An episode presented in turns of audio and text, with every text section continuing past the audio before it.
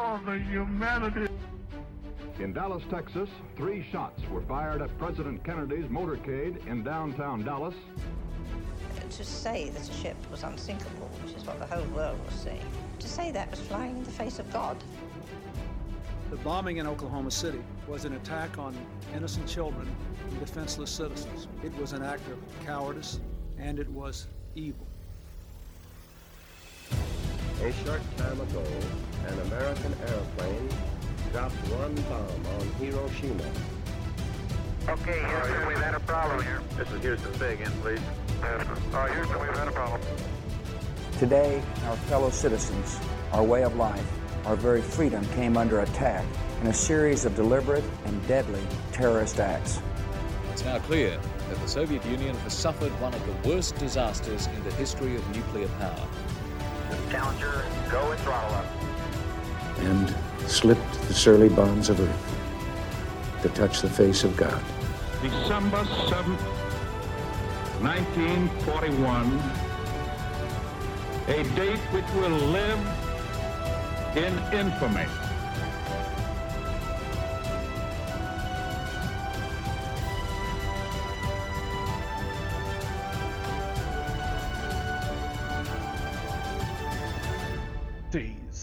Of Infamy. Hello, everyone, this is Aaron, and I want to welcome you to Season 1, Episode 4 of Days of Infamy. In this episode, we're going to be looking at the current third deadliest, and at the time second deadliest, aviation accident in U.S. history the crash of TWA Flight 800. If you like what you hear in today's podcast, please be sure to give me a follow on your favorite podcast app, like the page on Facebook, and leave a review. If you're interested in supporting the podcast financially, donations can be made to my Patreon page. All the links are on the website at daysofinfamy.com. That's D A Y Z of infamy.com. If you have a topic that you would like me to cover, feel free to email info at daysofinfamy.com. And with your donation of $25 or more, I will do everything within my power to make it happen. Now, with all of that out of the way, let's take a trip back to July 17, 1996, where 230 people tragically lost their lives on TWA Flight 800. It was about innovation. It was about elegance. It was about convenience. It was about service. It was about dependability. It still is. The employee owners of TWA. We're up to something good in Europe and our over 80 destinations around the world. This episode is going to be a little bit different than our standard format. The pre disaster and disaster portions are significantly shorter than normal, but the post disaster should more than make up for that. I hope you enjoy this episode. The skies above New York City had scattered clouds with light winds when TWA Flight 881 from Athens, Greece landed at JFK International Airport at 4:38 in the afternoon on July 17, 1996. The tail number on the back of the Boeing Model 747 read November Niner 3119er. The plane had been in service since July 1971 and had made over 16,869 flights with over 93,303 operating hours. Once the plane landed at JFK, it was refueled and recrewed. The new flight crew was 57 year old lead pilot and check airman Captain Steve Snyder, who had flown for TWA for 32 years and 17,268 hours. 4,749 of those hours were on a 747. The co pilot for the flight was 58 year old Captain Ralph Kevorkian, who had been flying with TWA for 31 years and the U.S. Air Force for 9 years before that. With a total of 18,800 flying hours with TWA and 5,490 of those in a 747, these were both experienced pilots. Also on board was flight engineer and check airman Richard Campbell, who had over 20 years with the TWA and 12 years prior to that with the U.S. Air Force, and flight engineer trainee Oliver Krick, who previously served four years as a business pilot and had been flying for 26 days with TWA. To explain a bit about what a check airman is, since there were two on board, a check airman is basically someone who checks the flight crew for proficiency and competency. So Captain Snyder was evaluating Captain Kevorkian, and Richard Campbell was evaluating and training trainee Oliver Krick. Suffice to say, this was a very experienced crew on board. After refueling and recrewing, the plane was then transitioned to flight TWA 800 from JFK to Rome, with a stopover in Paris, France at Charles de Gaulle Airport. The flight was scheduled to depart at 7 p.m and so started boarding at 6 p.m. Due to a passenger baggage mismatch, a situation where a bag was loaded onto the plane but the passenger who owns the bag hadn't been accounted for, the plane was delayed and didn't leave the gate until 8:02 p.m., over an hour after its scheduled departure. At 8:04 p.m., the flight crew started engines 1, 2, and 4, with engine 3 being started 10 minutes later, and then it lifted into the skies at 8:19 p.m. When the plane was finally able to taxi and take off, things seemed to be normal. However, just a few short minutes into the flight, all of that changed when TWA 800 exploded at 8:31 p.m. over the shores of Long Island. 2452 TWA 900. Thank you. Boston Virgin 009, I can confirm that out of my, my 9 o'clock position, we just had an ex- like an explosion out there about 5 miles away, 6 miles away.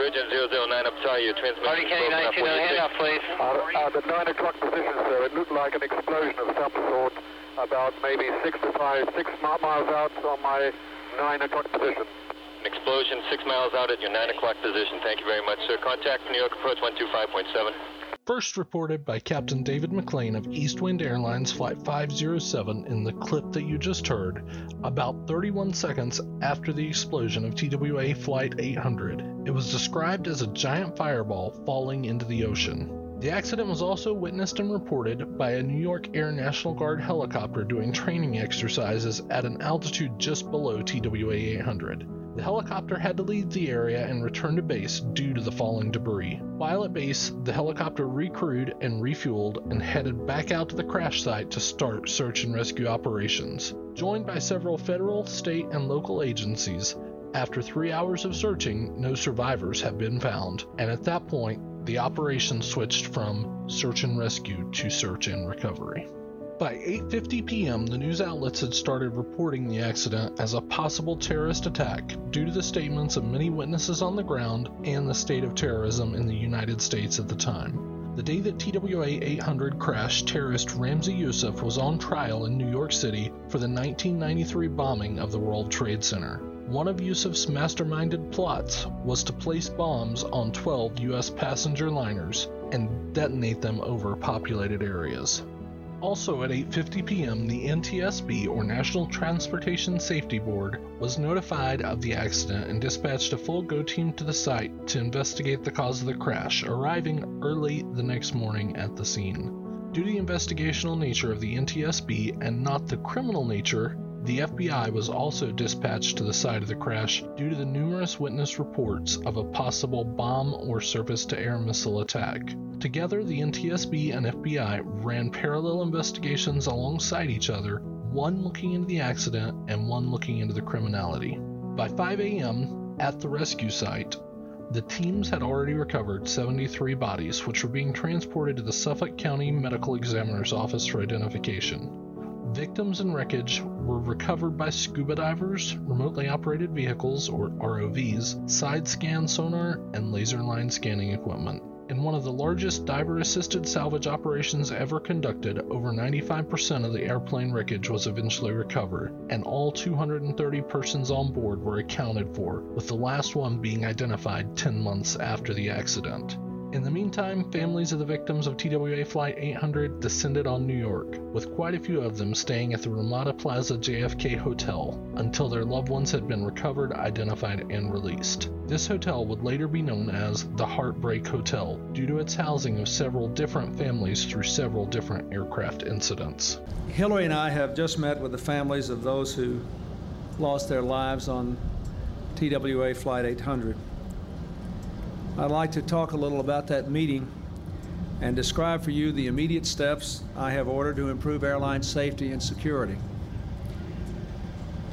These families had suffered enormous pain the loss of a parent, a child, a husband, a wife, a brother, a nephew, a niece. They were still in a great deal of pain, and I know that we can all understand not only their pain, but the frustration that they feel at the time it is taking to recover their loved ones and to get answers.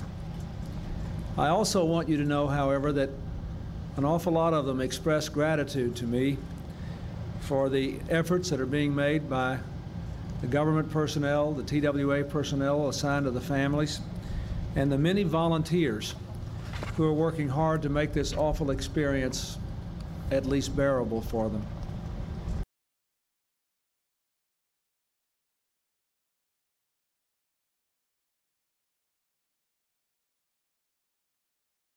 Pieces of wreckage from TWA 800 were transported by boat to shore and then by truck to a leased hangar at the former Grumman Aircraft Facility in Calverton, New York, for storage, examination, and reconstruction.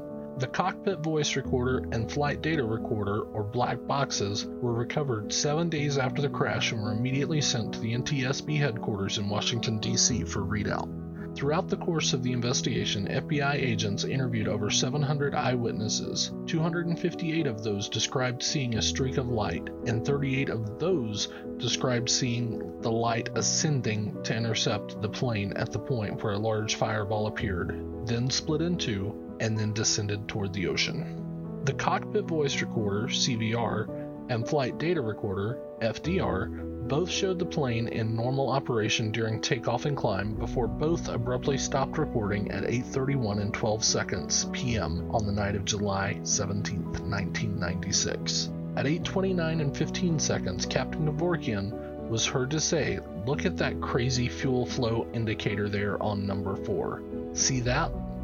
A loud noise recorded in the last few tenths of a second on the CVR was similar to noises recorded from other airplanes that had experienced in flight breakups. This, with the distribution of wreckage and witness reports, all indicated that TWA Flight 800 had experienced a catastrophic in flight breakup. Several things can lead to a catastrophic in flight breakup, including structural failure and decompression, detonation of a high energy explosive such as a bomb or a missile, or a fuel air explosion. Structural failure and decompression were quickly ruled out after the examination of the wreckage revealed no evidence of structural faults such as fatigue, corrosion, or mechanical damage. After review of recorded data from long range and airport surveillance radars, as well as review by the FBI on all military vessels in the area, it was determined that no aircraft or other objects had been on an intersect course with the TWA Flight 800. During the wreckage investigation, the FBI did find trace amounts of explosive residue on three samples from three separate locations of the plane. These samples were run through the FBI's laboratory in Washington, D.C., and verified. Further examination of the internal components and structure of the aircraft showed none of the typical signs you would see in a high energy explosion. It was later found that the aircraft was, for lack of a better term, rented out to the St. Louis Police Department a week before the accident for the training of bomb sniffing dogs, and that one of their practice eggs was found to have a leak in it causing the substances to be on the plane. Over a period of three months, the entire fuselage of TWA Flight 800 was reconstructed piece by piece. Upon completion of the reconstruction, the NTSB was able to determine that the breakup began below the center wing fuel tank, which had been left mostly empty during the flight. Upon opening the center wing fuel tank, investigators found that beams inside the tank had been broken and slammed into the sides of the tank, causing extreme denting. This led the investigators to conclude that the explosion started in the center wing fuel tank. But how? Jet fuel in its liquid form is extremely inflammable and almost impossible to ignite. However, in vapor form, the fuel becomes extremely explosive. But how did the fuel turn to vapors? The NTSB decided to recreate the flight of TW-800 to see if they could determine the cause of the explosion in the center wing fuel tank. Taking sensors and placing them all around and inside the center wing fuel tank of another 747, they parked the plane on the runway of an airport for two hours with the air conditioning running, and then took off into the air. About 12 minutes into the flight, the center wing fuel tank was reporting a temperature of 38 degrees Celsius, which just happens to be the vaporization point of jet fuel. But what caused the fuel vapors to ignite? The only wiring inside the fuel tank was for the fuel quantity sensor. Upon examining the cabling of the fuel quantity sensor of TWA Flight 800, investigators found some fraying on the cable where it had worn away the insulation, exposing the wiring to the fuel tank. But the fuel quality sensor was a low voltage system that shouldn't have had enough spark to ignite the vapors. Upon following the fuel quantity sensor cable from the tank into a bundle of wires, it was found that other wires in that bundle had also frayed, opening the possibility of an arching wire sending a cable from the original cable to the fuel quantity sensor, causing a spark that would ignite the fuel vapors and thus cause the explosion. The final NTSB report concluded that this was in fact what caused the crash of TWA Flight 800. After having sat on the runway for two hours with the air conditioning running, the jet fuel in the center wing fuel tank had vaporized, and then a short sent a charge through the cabling under the plane into the fuel tank through the fuel quantity sensor, igniting the jet fuel vapors and causing the plane to explode. In the aftermath of TWA Flight 800, the NTSB conducted inspections on several other 747s and found similar wiring exposures that could have been just as catastrophic. As a result, the NTSB issued over 70 airworthiness requirement changes for the 747 in an effort to prevent such an accident from happening again. Boeing directly implemented the changes starting in 2005, with all planes manufactured by Boeing expected to have the changes by 2007. Along with the recommended NTSB changes, Boeing implemented a fuel inversion process where liquid nitrogen was pumped in on top of jet fuel to prevent the fuel from vaporizing during flight. TWA 800 remained in the facility in Calverton, New York until 2021, where it was used by the NTSB to train investigators what to look for during an investigation. Upon its retirement in 2021, the plane was destroyed in compliance with the wishes of the families of the victims of the flight. The families of the victims did erect the TWA Flight 800 International Memorial on a two acre parcel at Smith Point County Park in Shirley, New York, dedicated on July 14, 2004. Funds for the memorial were raised by the families of TWA Flight 800 Association. As many of you are aware, there are several conspiracies and controversies surrounding TWA Flight 800. I have chosen to avoid those during this podcast and trying to stick with the facts as much as possible. Maybe in a future episode I will revisit various disaster conspiracies, but I'd rather not focus on that as much as the disasters themselves. The tragedy of TWA Flight 800 is one of the disasters I remember watching on TV as I was growing up. I was 10 years old and in Florida with my grandparents at the time. Every time we went into a restaurant, there it was. Every night on the evening news, there were updates and reports. I vividly remember the scenes showing the flames on the ocean surface and floating debris, the talk of missile strikes and terrorist attacks. And then, a couple weeks later, the media hype died down and TWA Flight 800 moved to the back of everyone's mind, except those who lost loved ones. Sadly, that's the way it goes with most disasters. They make headline news for the first week or so, then after that, they're forgotten by the public. Unfortunately, the lives of the families of the victims were changed forever. Thank you for listening to this episode of Days of Infamy. If you liked what you heard, please be sure to subscribe on your favorite podcast app. I release episodes the first and third Friday of every month. In the next episode, we'll be going back to nature disasters with the 2004 Indian Ocean earthquake and the tsunami. Please join us for that. And until then, I've been Aaron, and this has been Days of Infamy.